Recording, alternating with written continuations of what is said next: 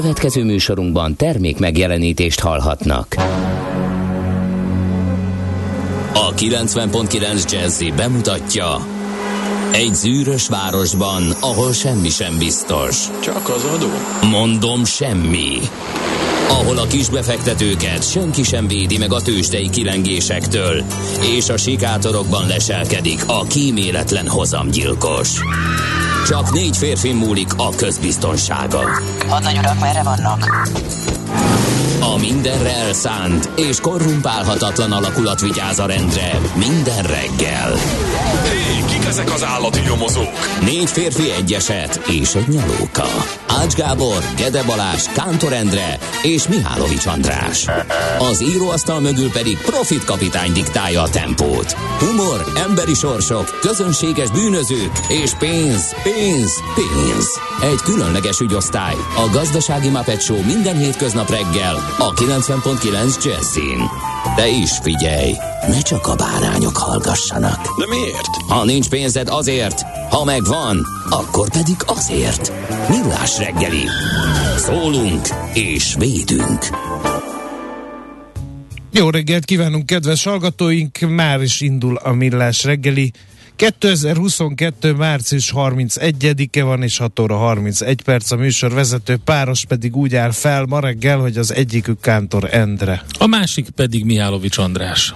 A technikai hátteret pedig Joe biztosítja. Igen. Nekünk. Á, köszönjük az ő munkáját, önfeláldozását, és azt, hogy eltűri, hogy Joe-nak hívjuk, mint egy nem, fodrászatban. Ezt, ezt nem mi találtuk ki. Tehát a becenevek ilyen ragadósak. Egyszerűen igen, megtörténik, és onnantól kezdve sajnos... A nulla harminc húsz tíz kilenc nulla kilenc es em es, WhatsApp és Viber számunk is ez, úgyhogy arra várok magyarázatot, hogy én már több mint egy évtizede ugyanazon az útvonalon közelítem meg rádiónk stúdióját, uh-huh. de még egyszer sem tapasztaltam, hogy így korai órán ekkora forgalom lett volna a Hűvösvölgyi úton. Gyakorlatilag folyamatos volt a kocsisor befelé, csak nem cséntek van, és de mindenki pénteken van, már nem dolgozik, van, és gyorsan van, be, pontosan, bemegy még a korán, hogy mindent... Miközben azon vitatkoznak uh, a hozzáértők, hogy uh, nem veszélyese a négy napos munkahét, nálunk már ez így megvalósult egy csomó helyen, én úgy látom. Most olvastam, hogy Magyarország ismét előre tört az alkoholista világrang listán. De hogy jön ez a cséntekhez? Hát úgy, hogy azt is, azt jó kitaláltuk, hogy, hogy hogy lehet. Tehát most már ez már hétvégének számít. Na, ja, értem. Ugye? Hát igen. Jó. Milyen jó illetve lett volna, hogyha... egy óriási breaking, még nem menjünk még, el. Mert ne, ez, milyen ez jó lett volna, lesz, hogyha... Milyen, milyen breaking? Sokkal fontosabb, amit én akartam. Jó, oké. Okay. Tessék, tessék, csináljuk, gyerünk. gyerünk. Na, mondjad a breakinget. Látom, elnök úr, nem, rendületben van, mondjad, jöjjön a elő a gázárral, tessék. Jó, akkor mondom, hogy annak idején milyen érdekes lett volna, hogyha nem Árpád apánk, hanem Benő apánk vonul be. Nem? Teljesen más lett volna a magyar történelem. Lehet, hogy könnyedebben tudtuk volna venni az egészet, és így nem lenne mindenféle turániátok, meg ilyesmi, hanem mi tudnánk magunkon rendesen nevetni. Ben, Álmos erőt, onkont, Benő, Benő. Huba töltöm. Mert hogy Benő nap van, és Árpád nap természetesen. Igen. De egyébként az Árpádokat én külön köszöntöm, mert több olyan ismerősöm is van, illetve harcostársam, aki ezt a nevet viseli, de mindig nagyon jól szoktunk derülni azon, hogyha valakinek meghalljuk a civil nevét, mert mi csak gladiátor néven ismerjük egymást. Kb. Olyan jelenetek szoktak előfordulni, mint az Üveg Tigrisben, mikor igazoltatják őket, és ott szembesülnek azzal, hogy kinek mi a böcsületes neve. Igen, de azt tudod viszont, hogy a kedves feleségét Pehelynek hívják.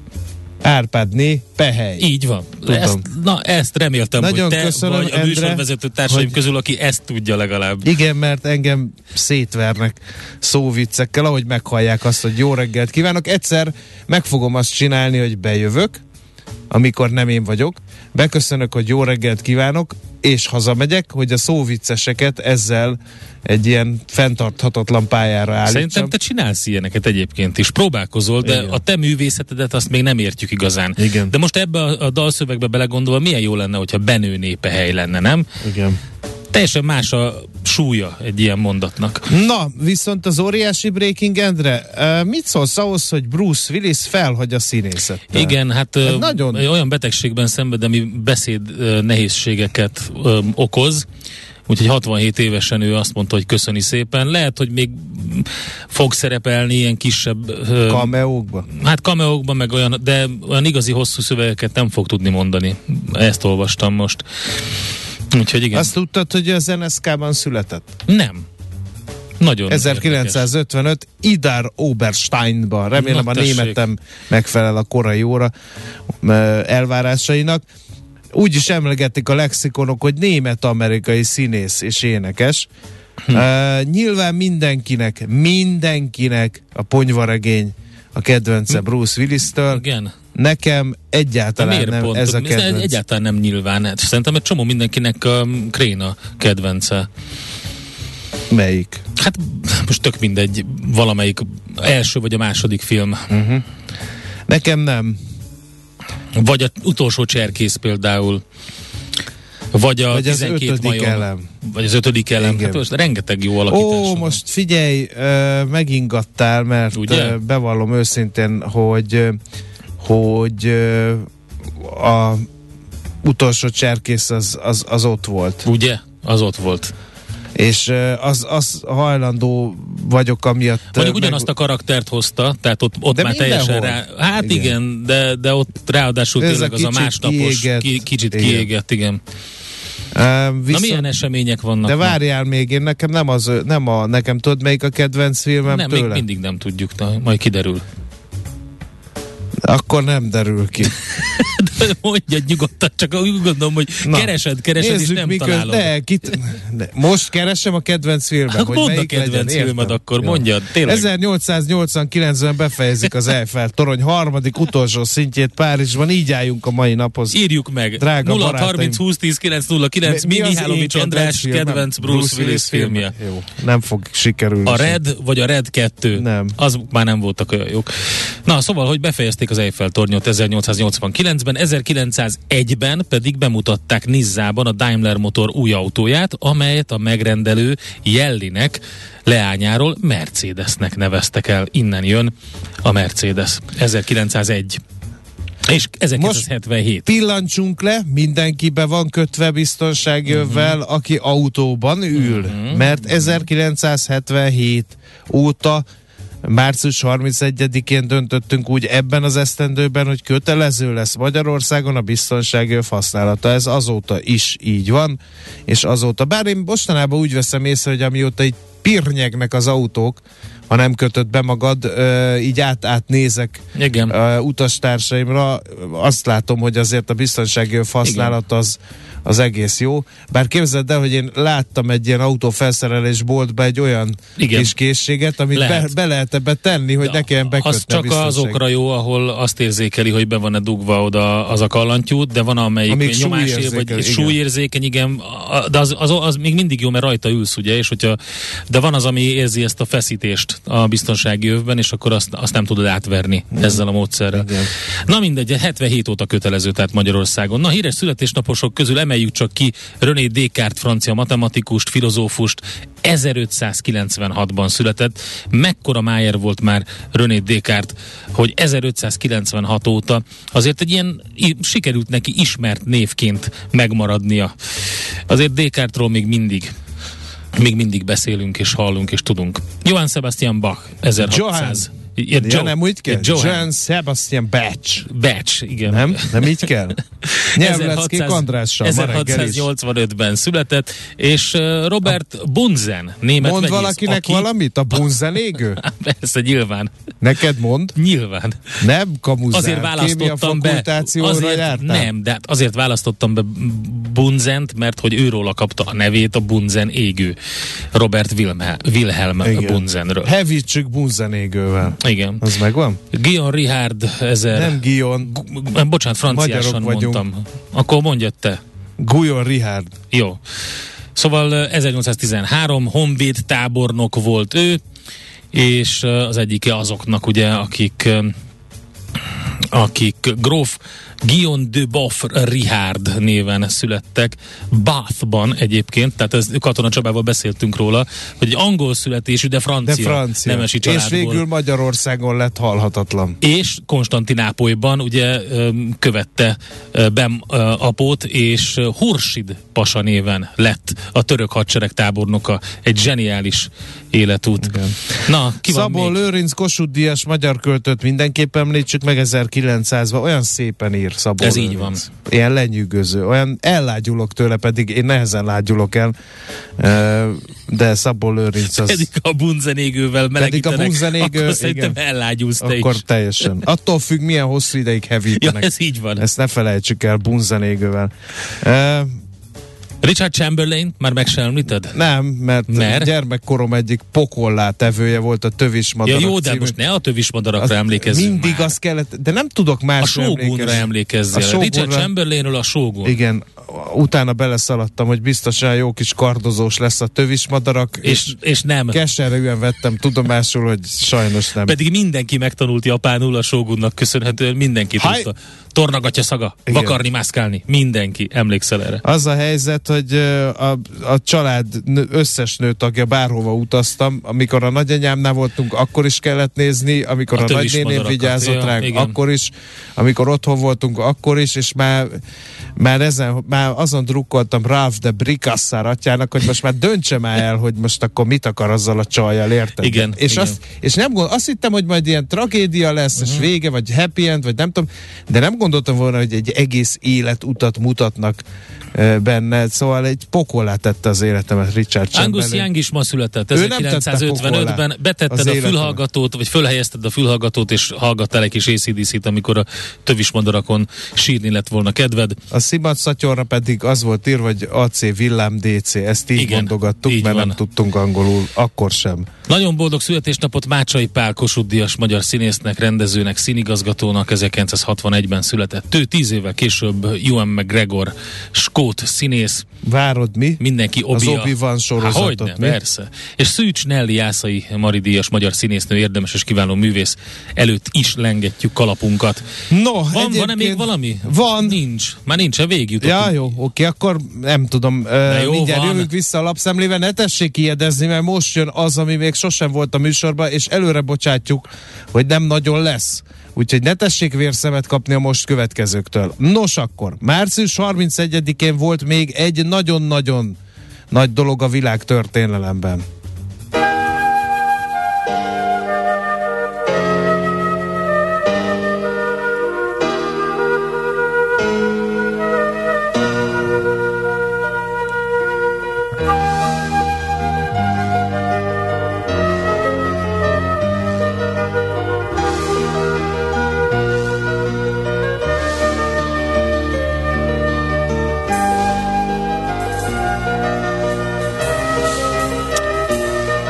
Jász Nagykun Szolnok megyében az év egészségügyi dolgozója, Julianna ünnepli most a születésnapját. Kaptunk egy olvasói levelet István hallgatótól, miszerint ezen a napon van a megismerkedésük huszonkettedik évfordulója, és kérte, hogy ha nem nagy kérés, akkor köszöntsük Juliannát is a születésnaposok között, és azt is kérte, hogy ha az a zene elszólalhatna a rádióba, ami húsz éve akkor szólt, amikor a házassági anyakönyvet aláírták Szolnokon, akkor külön boldog lenne ez a pár, úgyhogy mi megtettünk mindent, így ami van. Tőlünk telhető. A Solaris együttes, Ha felszáll a köd című számát hallhatjátok.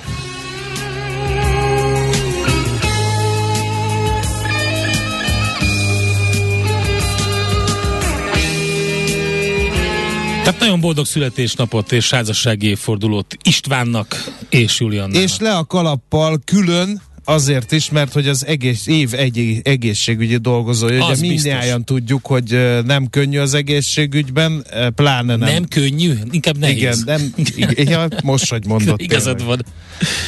És hát pláne az elmúlt években nem volt az.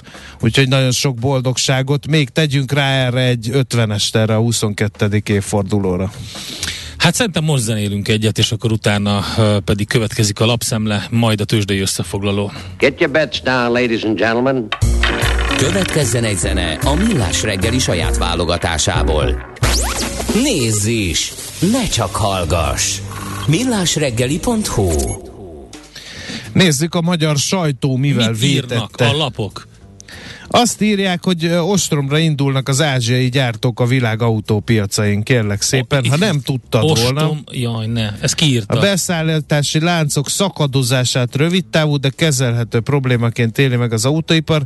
A szereplők sorra jelentik be beruházási, terjeszkedési terveket. Kínában a járvány fellángolása és a sanghái zárlat nehéz helyzetbe hozta az iparvidék autógyártót. Itt a helyi alkatrész beszállítók közül többen leálltak, egyes üzemekben a fertőzés viszony miatt eleve nem engedik haza a dolgozókat. Az milyen lehet, hogy így közölnék velünk, hogy fertőzés veszély van, és nekünk kell itt, ma, itt kell maradni a rádióban. Műsort kell vezetni.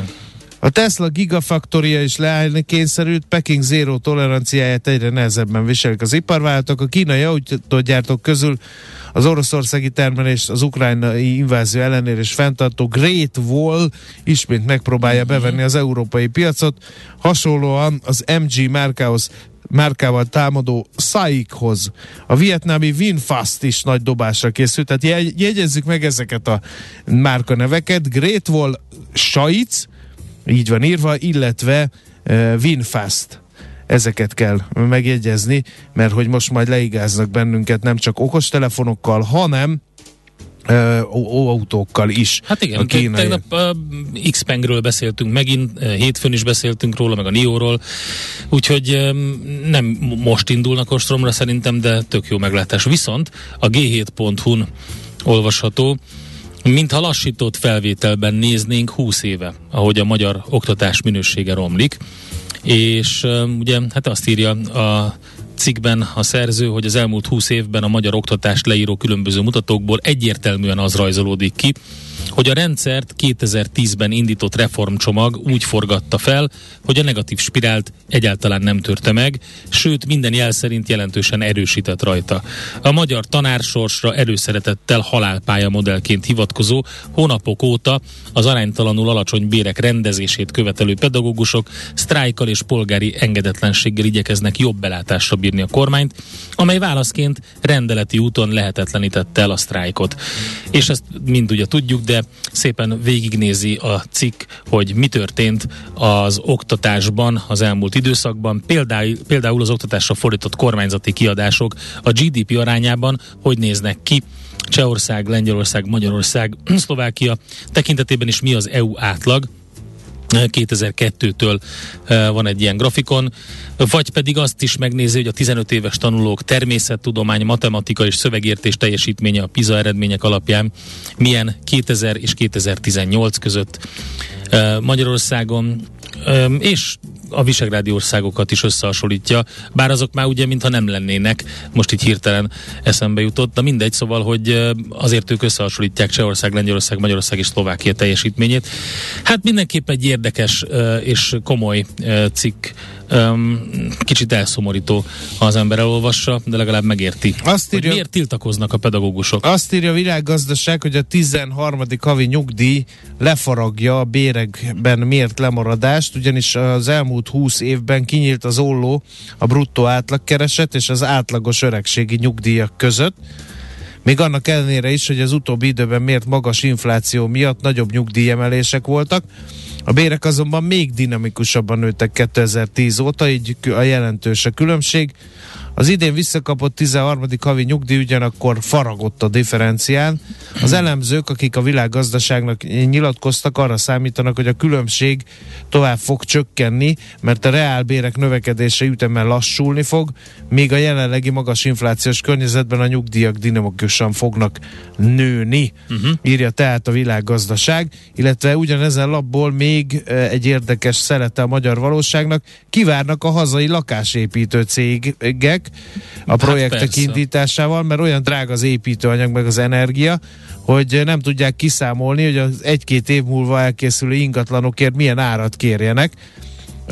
Ehelyett hát csak a majdnem kész lakásokat viszik a piacra, ami természetesen az új lakások kínálatát szűkíti, ami pedig, gyanítom, áremelkedést fog okozni. Erről már beszéltünk a műsorban. Én igazából nem találtam mást, úgyhogy szerintem akár mehetünk is a tőzsdei összefoglalóra. Hol zárt? Hol nyit? Mi a sztori? Mit mutat a csárt? Piacok, árfolyamok, forgalom a világ vezető parkettjein és Budapesten. Tőzsdei helyzetkép következik. Mi történt Budapesten? egy és három negyed százalékos zakó, negyvenötezer-nyolcszázkilencven pontos záróérték, ez történt, Endre. Két részvény tudott erősödni, majdnem két százalékkal a MOL kétezer-kilencszázötven forintig, és fél százalékkal a Telekom négyszázhét forintig, viszont az o té pé Richter páros ennél jóval nagyobbat zakózott, az o té pé négy egész huszonnégy százalékot tizenkétezer-hatszáznegyven forintig, a Richter pedig kettő egész négy százalékot hétezer-háromszázhúsz forinton állapodott meg, és megint lehajrázta a Telekomot, forgalomban az Opus, viszont nem jó oldalára került a rollernek, így három egész öt százalékos mínuszt szedett magára. Gyorsan nézem, hogy hol van még. Itt van az állami nyomda, viszonylag értelmezhető forgalomban ment két százalék fölötti mértékben, és hát a Waberers talán még idefér az összefoglalóba, kettő egész hat százalékos mínusz szedett magára. Még egyszer mondom, a forgalom tekintetében soroltam fel ezeket a papírokat. Az X-Tent kategóriában lássuk, hogy mi a helyzet, a tőzsde előszobája. Hát itt egyedül három papír tudott vitézkedni, fél százalékot esett a Cyberg, egy egész hét százalékot ment fölfelé a Nap, és a Glosterben volt még egyáltalán forgalom, kettő egész nyolc százalékos pluszt szedett magára a papír. Na hát az Egyesült Államokban visszacsúsztak a vezető mutatók, a Nasdaq egy egész kettő, az es and pé nulla egész hat, a Dow Jones nulla egész kettő százalékos mínuszban, és ha megnézzük azt, hogy mi történt Európában, akkor azt látjuk, hogy a DAX is egy egész négy százalékos mínuszban fejezte be a kereskedést. A FUCI százas azonban nem szerepelt rosszul, uh, ott nulla egész kettő százalékos plusz volt, tehát végül is pluszban tudott zárni. Um, azt lehet elmondani, hogy a francia mutató is nulla egész hét százalékos mínuszban zárt, és uh, enyhén visszaesett a különböző nyersanyagok ára. A West Texas százegy dollár kilencvenöt centtel van most, ami azt jelenti, hogy az nem is egy enyhe esés, az öt egész három százalékos mínusz. A Brent is elég komolyat, négy százalék körül e, csökkentett az árfolyamából, egy, azt mondja, száznyolc dollár harminc centen van. A gázolaj is három százalékkal e, került lejjebb, három százalékkal. Azt mondja, hogy az arany és az ezüst ára is csökkent. Ázsiában vegyes a kép, a Nikkei mínuszban nulla egész nyolc százalék, a Hang Seng Index megint nulla egész nyolc százalék, és na nem, igen, azt nézem, hogy a Shanghai mutató is nulla egész egy százalékos mínuszban van, tehát befordultak mínuszba az ázsiai tőzsdék, és hogyha körülnézzünk a legnagyobb nyertesek, vesztesek között, akkor azt látjuk, hogy a Ford kettő egész hét százalékos mínusszal fejezte be a kereskedést, a Citigroup majdnem három százalékos mínusszal, csak úgy, mint a Wells Fargo, a Pfizer is nulla egész hat százalékos mínuszt hozott össze, a Bank of America is egy százalékos mínuszt, alig van a vezető papírok közül um, legény a gáton, az á té és té nulla egész hat százalékos plusszal, vagy az Occidental Petroleum egy egész két százalékos plusszal, és a Verizon is nulla egész hét százalékos plusszal, de alapvetően a pluszoknál, hogyha megnézzük a vezető eh, papírokat, akkor főleg energetikai cégek vannak, a Valero, Marathon, eh, meg hát a Lockheed Martin két százalékos plusszal, úgyhogy ja igen, a Twitterről ne feledkezzünk meg. A, a Twitter az elég nagyot zakózott, több mint négy százalékos mínuszt hozott össze, úgyhogy nem jött össze a tegnapi nap a Twitternek. Tőzsdei helyzetkép hangzott el a Millás reggeliben. Na nézzük, mit mondanak a kedves hallgatók, hogy mi a kedvenc Bruce Willis Én filmed? egy, ö, ö, azt szeretném mondani a kedves hallgatóknak, akik WhatsAppon üzennek, hogy nézzék meg, hogy frisse a a legújabb verziót használják-e, mert nem kapunk meg minden üzenetet, és egyre szaporodik azoknak a száma, amiket nem kapunk meg sajnos, és mi nem tudunk mit tenni innen. Ez az egyik. Ö, aztán ö, Speki volatilis csütörtököt kíván uh-huh. minden hallgatótársának. Aztán uh, mik vannak itt? Uh, András kedvenc filmje vagy a tizenkét majom, vagy a Merénylet a Suligóri ellen című Bruce Willis alkotás. Vagy a hatodik érzék. Nem. Vagy a bérgyilkos a szomszédom. Nem. A simlis és a szende. Nem. Akkor melyik? Nem, nem, nem, nem.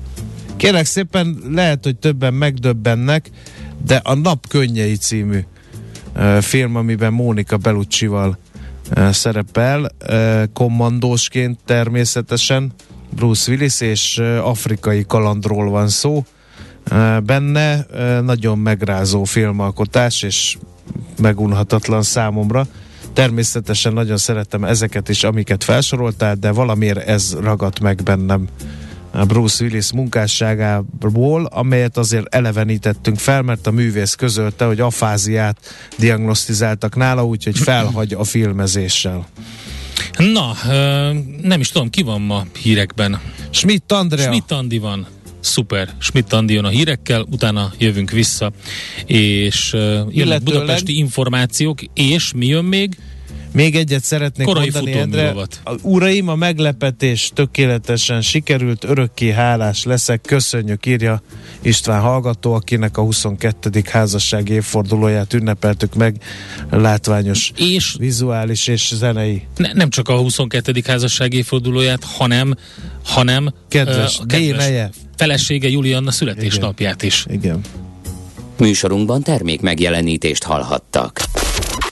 Nézd a Millás reggeli adásait élőben a millásreggeli pont hu oldalon. Millás. Millás reggeli, a vizuális rádió műsor. A reggeli rohanásban könnyű szemtől szembe kerülni egy túl szépnek tűnő ajánlattal. Az eredmény krétával körberajzolt tetemes összeg. A tetthelyen a gazdasági helyszínelők, a ravasz, az agy és két füles csésze és fejvállalakzat. A lehetetlen küldetés megfejteni a Fibonacci kódot. A jutalom egy bögre rossz kávé és egy olyan hozamgörbe, amilyet még Alonso Mosley sem látott. Millás reggeli, a kilencven pont kilenc Jazzy Rádió gazdasági Muppet show-ja. Vigyázat! Van rá engedélyünk! A műsor főtámogatója a Schiller Flotta Kft. Schiller Flotta and Rent a Car, a mobilitási megoldások szakértője, a Schiller Autó családtagja. Autók szeretettel. Valamint a gé ef ká Hungária, a cégek technológiai alapú szolgáltató partnere. Jó reggelt kívánunk mindenkinek, ez továbbra is a Millás reggeli, itt a kilencven pont kilenc Jazzy Rádióban, Mihálovics Andrással. És Kántor Endrével. Jó reggelt kívánok ismételten, és újra, és megunhatatlanul. A jó hírek után sovárgó hallgatóknak jól járható az em hármas bevezető szakasza, írja az egyik hallgatónk, köszönet néki, és ezzel emlékeztet bennünket, hogy beszéljünk kicsit a közlekedésről. Budapest legfrissebb közlekedési hírei, itt a kilencven pont kilenc Jazz-én. Hát szerencsére balesetet én sehol nem látok a fővárosban. Nem tudom, hogy Endre a spektrumával. A környéken sem látok, de... Ja nem, a főváros ja, környékén nem. Nincs. Viszont, hát máshol, ja, hat órától, igen, félpályás lezárás van a tizenötödik kerületben, a Molnár Viktor utcában, biztos sokan járnak arra, a Lőcsevár utca felé, a Drégelyvár utca után, valamint a Lőcsevár utcában, a Molnár Viktor utcában. Uh. Csak a félpályán járható, elektromos közműveket építenek arra felé. Az em hatos autópályán Budapest határában a dilatációs szerkezetet javítják. A fővárosból kifelé tartók lehet, ö, nekik kell felkészülni arra, hogy a tizenötös kilométer után mindkét sávot lezárták, a járműveket egy pár száz méteres szakaszon a leállósávra terelik. Nagyon végig görgettem az összes közlekedési hírt, mert szerettem volna egy olyat, hogy kertészek akadályozzák a forgalmat, és ebből mindig meglódul a fantáziám, hogy a kertész egy lombsöprűvel ugrál egy hatsávos út közepén, és megpróbálja ezzel felhívni a figyelmet a tartatatlan munka körülményekre, és direkt szétszór ilyen, a, ilyen füveszsákokat, meg galjakat, tehát hogy így akadályozzák a forgalmat. Úgyhogy, de nem találtam most ilyet. Ha valaki lát olyan kertészt, aki épp akadályozza a forgalmat. Most a dilatánsok akadályozzák. Igen. Ők azok, akik a dilatációs sávot igen. próbálják megjavítani. Budapest! Budapest, te csodás! Hírek, információk, érdekességek, események Budapestről és környékéről. Hú, mondom a legfrissebbet, ezt nem vettem észre tegnap, amikor összeállítottam ezt a kis hírcsokrot. Éjszaka is indulnak majd vonatok a déli pályaudvarról Fehérvárra. Április, Na végre! Április harmadikától a szokásos évi első menetrend módosítással további újításokat, új járatokat, jobb csatlakozásokat és finom hangolásokat vezet be a MÁV Volán csoport. Úgyhogy... Elkéstek lehet... egy harminc évvel, igen, mert a Sissi Kecs koncert után a délibe kellett csöveznem, még látod? A hajnali első vonat elindult. Hétvégén és ünnepnapokon a déli pályaudvarról egy óra negyven perckor és két óra negyven perckor is lehet elindulni késő éjszaka a Velencei tó felé, illetve Székesfehérvárra. Hát nekem azt tűnt fel, hogy egyik kedvenceim a Budakeszi Vadaspark, nagyon ö, szeretek ott lenni, és most fejlesztések voltak, kérlek szépen. nyolc röbde és kifutó épült például kétszáz négyzetméteren, ö, a legmagasabb pontjaim pedig hat méteres belmagassággal erdei madaraknak adnak otthont, de kérem szépen foglalkoztató tér is van újonnan a Budakeszi Vadasparkban, és azt mondták, hogy turisztikai fejlesztési program dúl a magyar erdőkben. Egy millió hektárnyi állami erdőterületet nyitottak meg a kirándulók előtt, és évente negyven-ötven millió látogatót fogadó infrastruktúrát fejlesztettek, erdei szállások, kilátók, ökoturisztikai központok, erdei iskolák épültek és újultak meg, és a Budakeszi Vadasparknak pedig az a küldetése, hogy az erdő kapujaként bevezesse a városiakat a természet világába. Kérlek szépen. Ha nem tudtad volna. Elkészült még a Városház... Ja, hogy még van ebből hír? Nincs. Elkészült a Városház téri aluljáró falfestmény sorozata. Ezt Majoros István festőművész és szobrászművész alkotása. A mostani öt falfestménnyel lett teljes a Városház téri aluljáróba tervezett műalkotás sorozat. Aki arra jár, az megnézheti. Ezen kívül pedig e, érdekes... Mozart van. Mozart, igen. Az összes vonós négyese megszólal a hétvégén, a Budapest Kvartett hétvégén, írja a papageno pont hu. Ugye ez a kamarazenei műfajok csúcsa a vonós négyes, és ez van most a központba állítva. Az élő koncertsorozat valódi kuriózum a magyar koncerttermek kínálatában, mivel évente egy-egy választott zeneszerző összes kvartettjét bemutatja, és így átfogó képet ad a szerző életútjáról, meg munkásságáról, legalábbis a vonós négyesei tükrében. És a Budapest Kvartett Weekend, ugye az egyik legnagyobb zeneszerző óriás, Wolfgang Amadeus Mozart köré épül most kétezer-huszonkettőben, úgyhogy egy nagyon hiánypótló előadás sorozatot lehet majd megnézni. Akit érdekel, az nézze meg a Budapest Kvartett Weekend, vagy a Papageno oldalát, és akkor ott minden információt megtalál. Nekünk a Gellért hegy a Himalája. A Millás reggeli fővárossal és környékével foglalkozó rovata hangzott el. A műszer neked egy fal, a sebesség egy váltó, a garázs egy szentély. Zavar, ha valaki elbetűvel mondja a rükvercet. Mindent akarsz tudni az autóvilágából? Akkor neked való a Millás reggeli autós rovata. Futómű.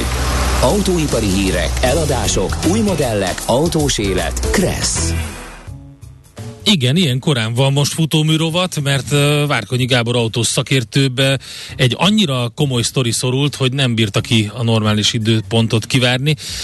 Itt van velünk a vonalban. Szevasz, jó reggelt! Ez nagyon jól hangzik, jó reggelt, ez nagyon jól hangzik ez a...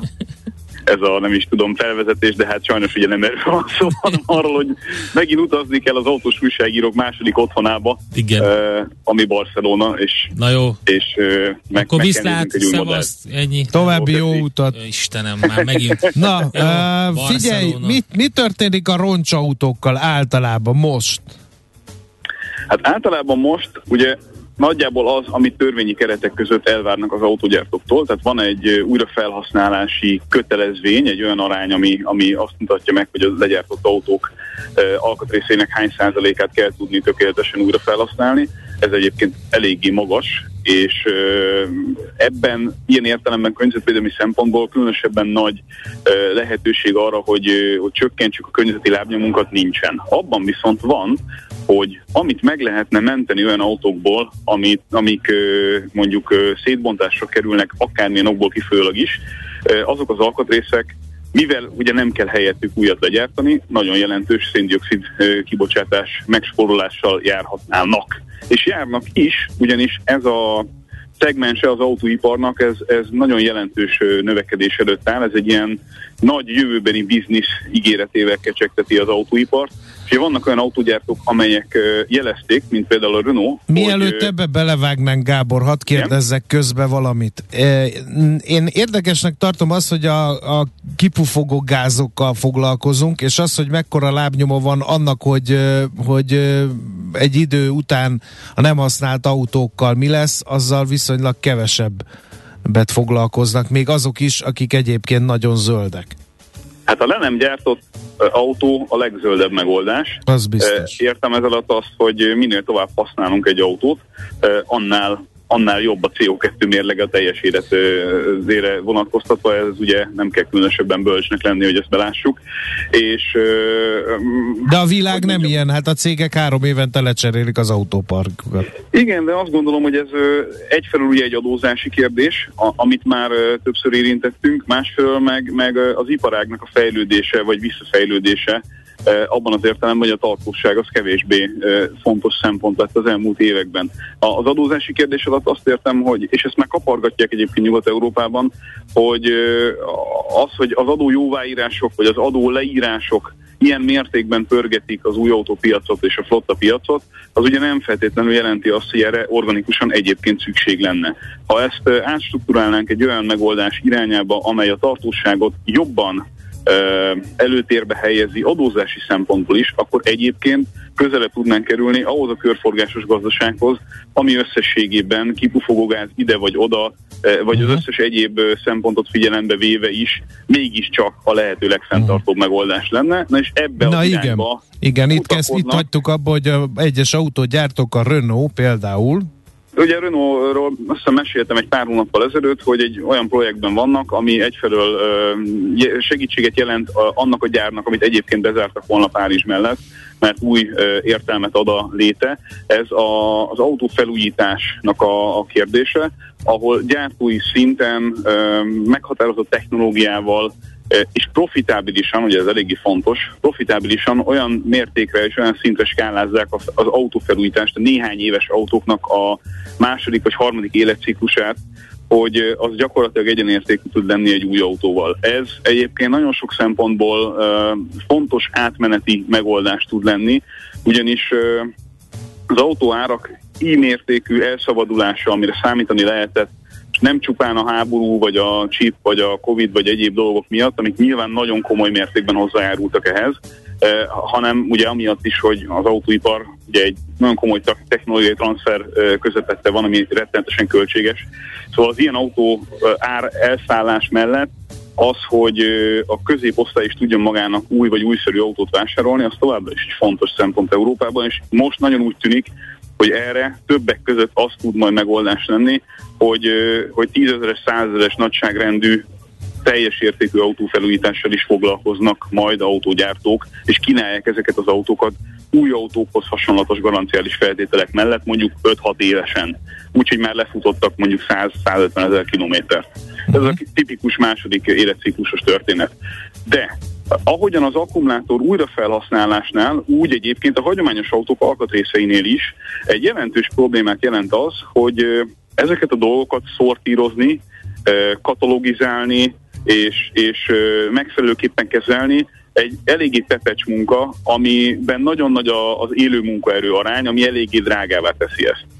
Ez azt jelenti, hogy mondjuk egy gyártó által egy autóból kiszerelt, tehát egy elbontott autóból kiszerelt alkatrész, mondjuk egy generátor például, ami tipikusan tud e, tovább szolgálni egy másik autóban. Szóval ennek az alkatrésznek a költsége, amennyiért, e, amennyiért az a gyár, a, amennyibe ez a gyártónak van végső soron, de ennek a költségnek az ötven százaléka csupán az, hogy ezt megfelelően le lehessen válogatni. És mesterséges intelligencia segítségével a Fraunhofer intézet e, igyekszik egy olyan megoldást adni e, az ilyen, ilyen dolgokkal foglalkozó gyártóknak, vagy azoknak, akik ezzel szemeznek, hogy, e, hogy sokkal gyorsabbá és költséghatékonyabbá és pontosabbá tudják tenni azoknak az alkatrészeknek a katalogizálását, amelyek adott esetben kikerülnek egy autóból. Ugyanis az a helyzet, hogy pontosan ugyanaz az alkatrész is nagyon máshogy tud például kinézni egy öregedés folyamata kapcsán, annak függvényében, hogy például milyen országban futott egy-egy autó. Tehát mondjuk egy tengerpart mellett közlekedő autó, amely az egész életét egy, egy ilyen sós, párás levegő környékén töltötte el, annak mondjuk teljesen más, hogy öregedik egy-egy alkatrésze, adott esetben elvésznek mondjuk azok a, vagy elvesznek azok a gyári számozások, amelyek elősegítik azt, hogy pontosan definiálni lehessen, milyen alkatrészről beszélünk. Tehát ez nagyon máshogy néz ki, mint mondjuk egy olyan autó, ami mit tudom, Magyarországon, száraz levegős országban egy poros garázsban áldogált, hogy csak egy gyakorlati példát mondjak. De maga ez az alkatrész ugyanúgy használható attól még? Így van, így van, csak nagyon nehéz definiálni, nagyon nehéz identifikálni azt az alkatrészt, mert öt-hat éve elteltével ugyanaz a generátor egy picit máshogyan tud kinézni ettől, akármennyire is ö, ö, vicces ez, de, de egyszerűen szabad szemmel, akik eddig válogatták ezeket az alkatrészeket, szabad szemmel könnyen becsapóssá válhat az, hogy adott alkatrész identikus-e ugyanaz az alkatrészről, amit egy másik autóból szedtek ki, és ugyanarra alkalmas. Ez csak egy, egy példa. De, de mostanában a... nem is nagyon erőltették ezt a használjunk fel régi alkatrészeket, mert ez inkább ez a kidobom kultúra volt, és akkor vegyünk egy újat. Az így mindenkinek egyszerűbb. Én őszintén remélem, hogy a környezetvédelmet azt nem ilyen, ilyen egyszerű akcionizmus szempontjából fogjuk a továbbiakban nézni, mert ez a körforgásos gazdaság, ez legmélyebb meggyőződésem, hogy ez kell ahhoz, hogy hosszú távon valóban fenntartható módon éljünk a nyugati fogyasztói kultúra mellett is. Tehát azt gondolom, hogy az erőforrásainknak az értelmes újrafelhasználása és recirkuláltatása az az, az egyetlen lehetőségünk arra, hogy többé-kevésbé hasonló életszínvonal mellett, meg hasonló kényelmi színvonal mellett a megszokott dolgokat tudjuk megkapni, anélkül, hogy nagy dolgokról kelljen, kelljen lemondanunk. És nyilván a környezetvédelem kapcsán mindig benne van a levegőben valami fajta lemondásról szóló attitűd, ami szerintem nem teszi könnyen eladhatóvá ezt a gondolatot. Hát ugye uh, beszélünk erről a körforgásos gazdaságban, az egyik elemét említetted, a reuse, a három R-nek, um, uh-huh. és az tök jó lenne tényleg, hogy ez lenne. Persze van más is, ugye, hogy kevesebbet használjuk, ez a, ez a reduce, ez az egyik R, amiről szintén beszélünk sokat, és tök jó, hogy az elején említetted, hogy a legzöldebb autó az, ami nincs legyártva, de, de nyilvánvalóan nem azt jelenti az egész mozgalom, hogy, hogy most mindenki hagyja abba az autózást, hanem az, hogy csökkentse a kibocsátás valamilyen módon, és ez például tényleg tök jó lenne, de én nagyon-nagyon úgy látom, hogy, hogy minden jelen ipari berendezkedés, meg minden, ezt pont el, ez ellen mutat, amit most te mondasz. Ez így van, de hát ö, ugyanezt gondoltuk nagyon sok minden másról is az elmúlt ö, években, és ehhez képest azért hatalmas mozdulatok ö, ö, tevődnek meg, hogy ilyen magyar tanulul fogalmazzak, akár az energiaszektorban, akár az autóiparban, ugye ezt láthatjuk, és ö, egyszerűen nem, nem, nem marad más lehetőségünk. Tehát finanszírozási oldalról is azt gondolom, és ezt, ezt ti még szerintem sokkal jobban látjátok nálam, hogy, hogy az lesz a, a, a szexi a bankok irányába is, akik, akik tudnak olyan üzleti modellekkel előhozakodni, amelyek ezt a, ezt a kultúrát és ezt a gondolkodásmódot elősegítik. Azt veti fel a hallgató, az ismételten felhasznált alkatrészekhez jól jönne, ha az autó múltját tartalmazó adatbázisok is lennének. Például, hogy ki hogyan vezette az autót, a mesterséges intelligencia ezáltal használati valós paramétereket fel tudna dolgozni. Ez mindenképpen egy hasznos dolog, de mondjuk vannak olyan alkatrészek, amelyekhez ez nem feltétlenül ö, szükséges, úgy egyébként. Tehát az, hogy mondjuk egy katalizátor milyen állapotban van, vagy az, hogy egy említett generátor milyen állapotban van, az vezetési stílustól független nagyjából. Uh-huh. És egyébként például az akkumulátorok, tehát az elektromos autók akkumulátorai kapcsán pedig nagyon-nagyon objektív mérő ö, rendszerek vannak arra, hogy pontosan meg lehessen határozni, hogy egy adott akkumulátor ö, éppen milyen, ö, milyen állapotban működik, uh-huh. vagy mennyire, ö, mennyire jó. E, és ezek ilyen szempontból pont segítik azt, hogy egy másod, meg egy harmad élete lehessen valami ilyesminek. Oké, okay. Nagyon érdekes. Hol, hol olvastad ezt? Mi az, mi az az intézet, aki ezt csinálja? Fraunhofer. Hát az egy, ugye egy híres technológiai intézet Németországban, kutató és technológiai intézet. Oké, okay, Gábor. Nagyon jó utat kívánunk, rohadtul irigyelünk. Nem fogsz többet ide bejönni ebbe a stúdióba, de mindegy. Jövő, jövő héten érkezem. Nem, nem. Hozzál tapaszt. Szépség tapaszt hozzál erre az útra nekünk. Ó, ezt nem ütöm le ezt a tapasztalat nevű poént, mert de nyugodtan. Azonnal nevelési célú. Vigyázz magadra, jó utat, szevasz. Sziasztok, szép napot. Hello. Várkonyi Gábor autós szakértővel beszélgettünk. Most lefarkolunk, de jövő héten megint indexelünk és kanyarodunk, előzünk és tolatunk a Millás reggeli autós rovatában. Futómű a világ négy keréken. Műsorunkban termék megjelenítést hallhattak. Ezt tudtad?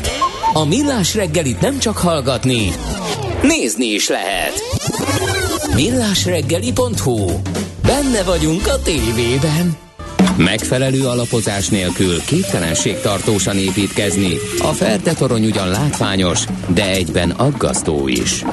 Kerüld el, hogy alaptalan döntések miatt Ferde pénztarnyat építs. Támogasd meg tudásodat a Millás reggeli heti alapozójával.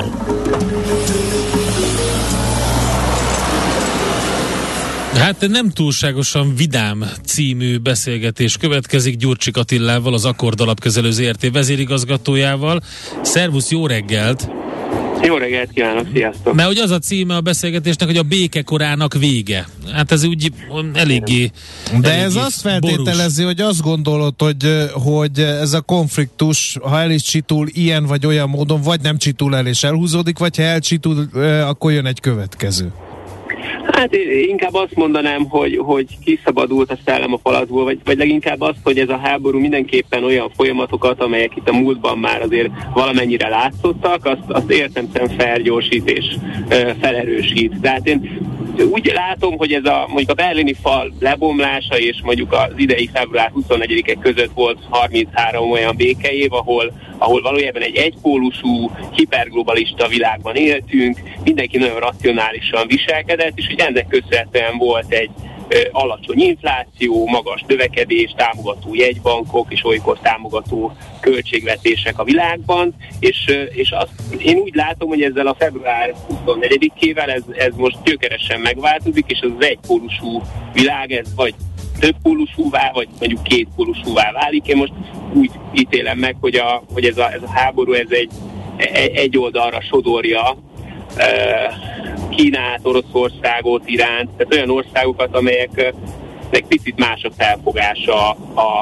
a, a, demok, vagy a, a társadalmi berendezkedés, nem is nevezném nyilván nem demokráciára, a társadalmi berendezkedésről, vagy mondhatnánk azt is, hogy, hogy az a fajta kísérlete a nyugatnak, hogy a, a versenyző piacgazdaságok majd versenyző politikai eliteket eredményeznek, az, az most egy időre az úgy tűnik, hogy hogy ez, ez, ez kudarc lett. Na de hát lehult a lepele, le, lehult a lepel ezek szerint? Mert ugye Kínát említetted, Oroszországot, akkor ott nem volt soha ez az igazi kapitalizmus, hanem egy ilyen álcába bújtatott, ami, ami főleg ilyen államilag támogatott cégeknek az előretörését jelentette.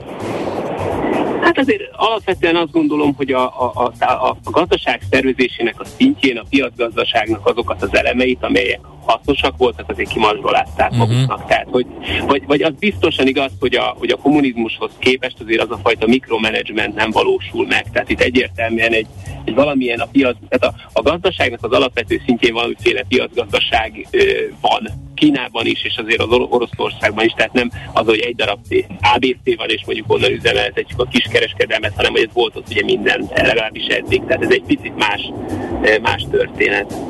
Oké, okay, mit jelent ez a helyzet a tőkepiacok számára? Ugye próbáljuk megfejteni már egy ideje, hogy mi történik. A kezdeti sok az igazából átment egy ilyen fura emelkedésbe, és hogyha a tőkepiacokat mondom, akkor alapvetően az amerikai piacra gondolok, ott van a legtöbb pénz, és azt látjuk, hogy az elmúlt időszakban, akárhogy magyarázzák, mégis emelkedik a piac.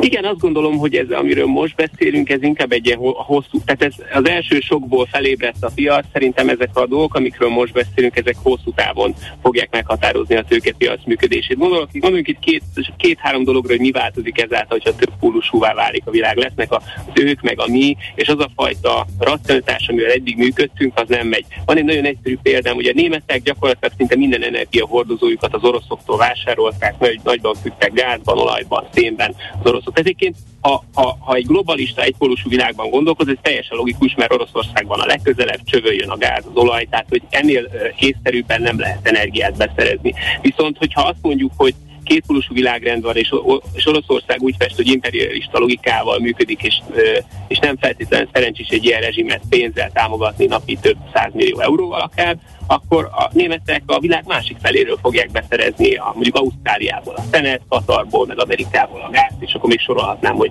mennyi. Hogy ez, és ugye minden ilyen dolog az értelemszerűen drágább lesz. Tehát, uh-huh. tehát az a fajta, a, a globalizációnak az a fajta infláció csökkentő hatása az értelemszerűen csökken. Most ez a német példa meg a háború, de mondhatnám a kína-amerikai viszonyt is, ahol ugye, Kína, ahol ugye Amerika még az elmúlt harminc évben gyakorlatilag a teljes könnyűiparát kiszervezte Kínába, meg a távol-keleten, mert hiszen ez volt rassza, és ott volt olcsó a munkaerő.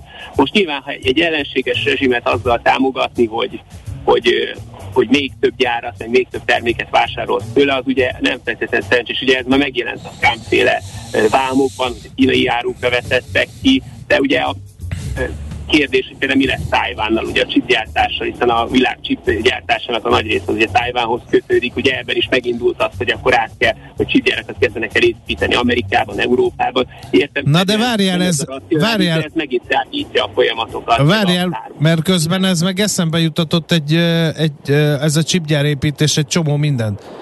Hogy euh, mégpedig azt, hogy ez nem véletlenül alakult így. Egyrészt ugye így volt gazdaságos, ezt így érzékeltetted is.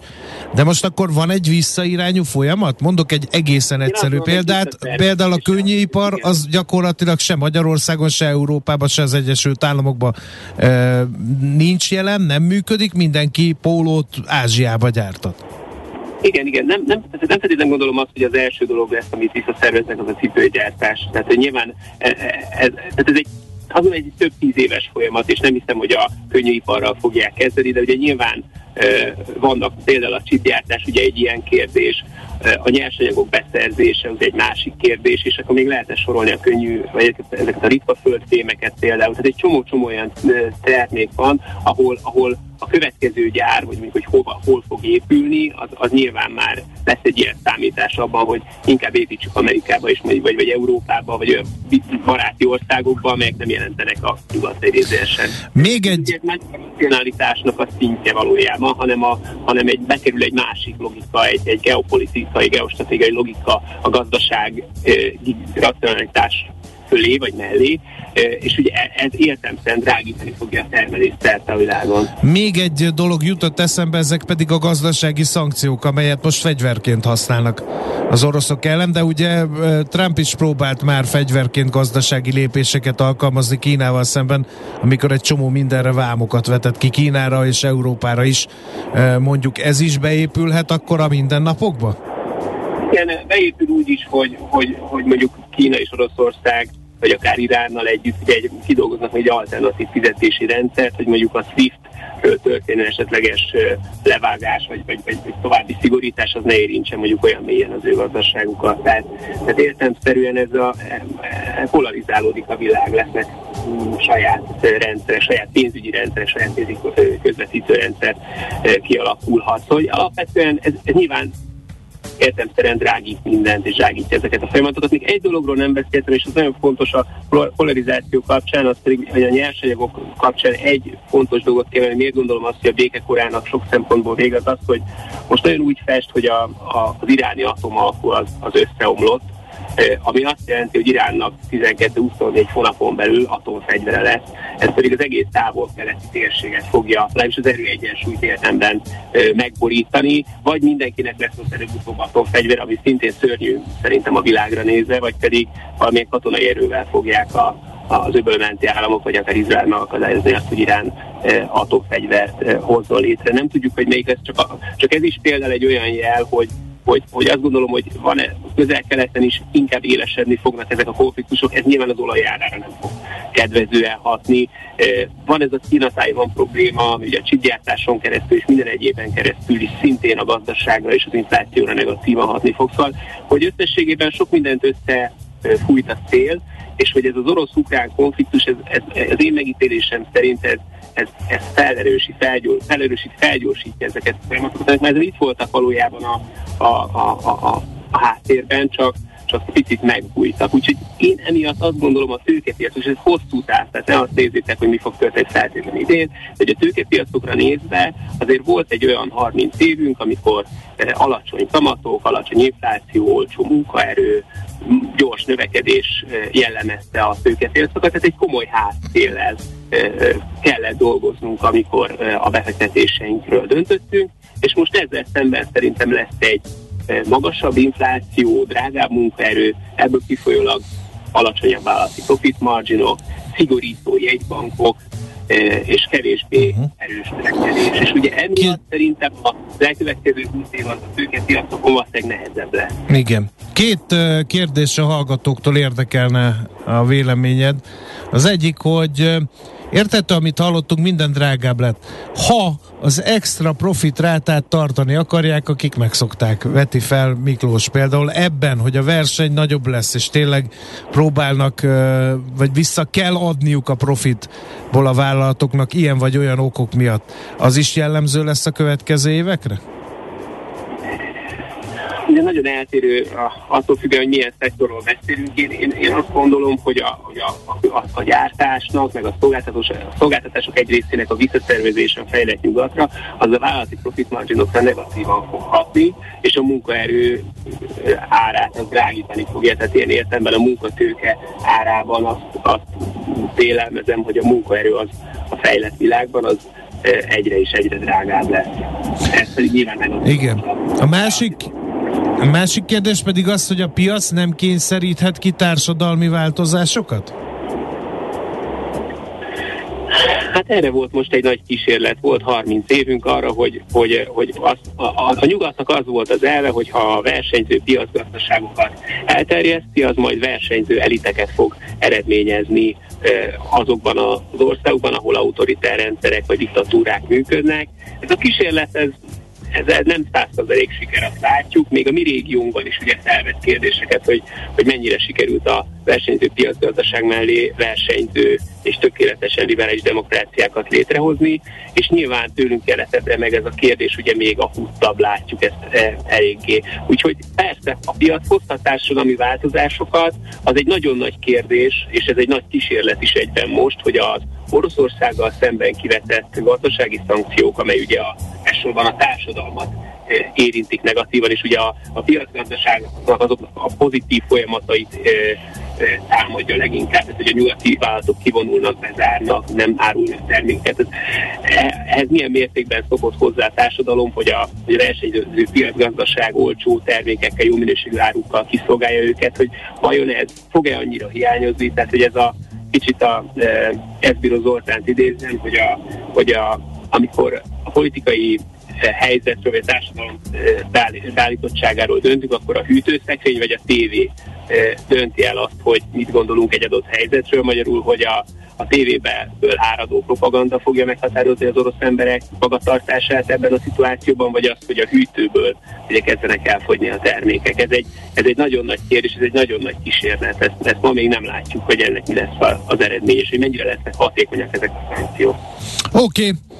Hát érdekes eszmefuttatás volt, köszönjük szépen, hogy megosztottad velünk. Köszönöm szépen a lehetőséget. Szép napot, szia! Köszönöm. Gyurcsik Attilával beszélgettünk, ő pedig az Akkord Alapkezelő zé er té vezérigazgatója.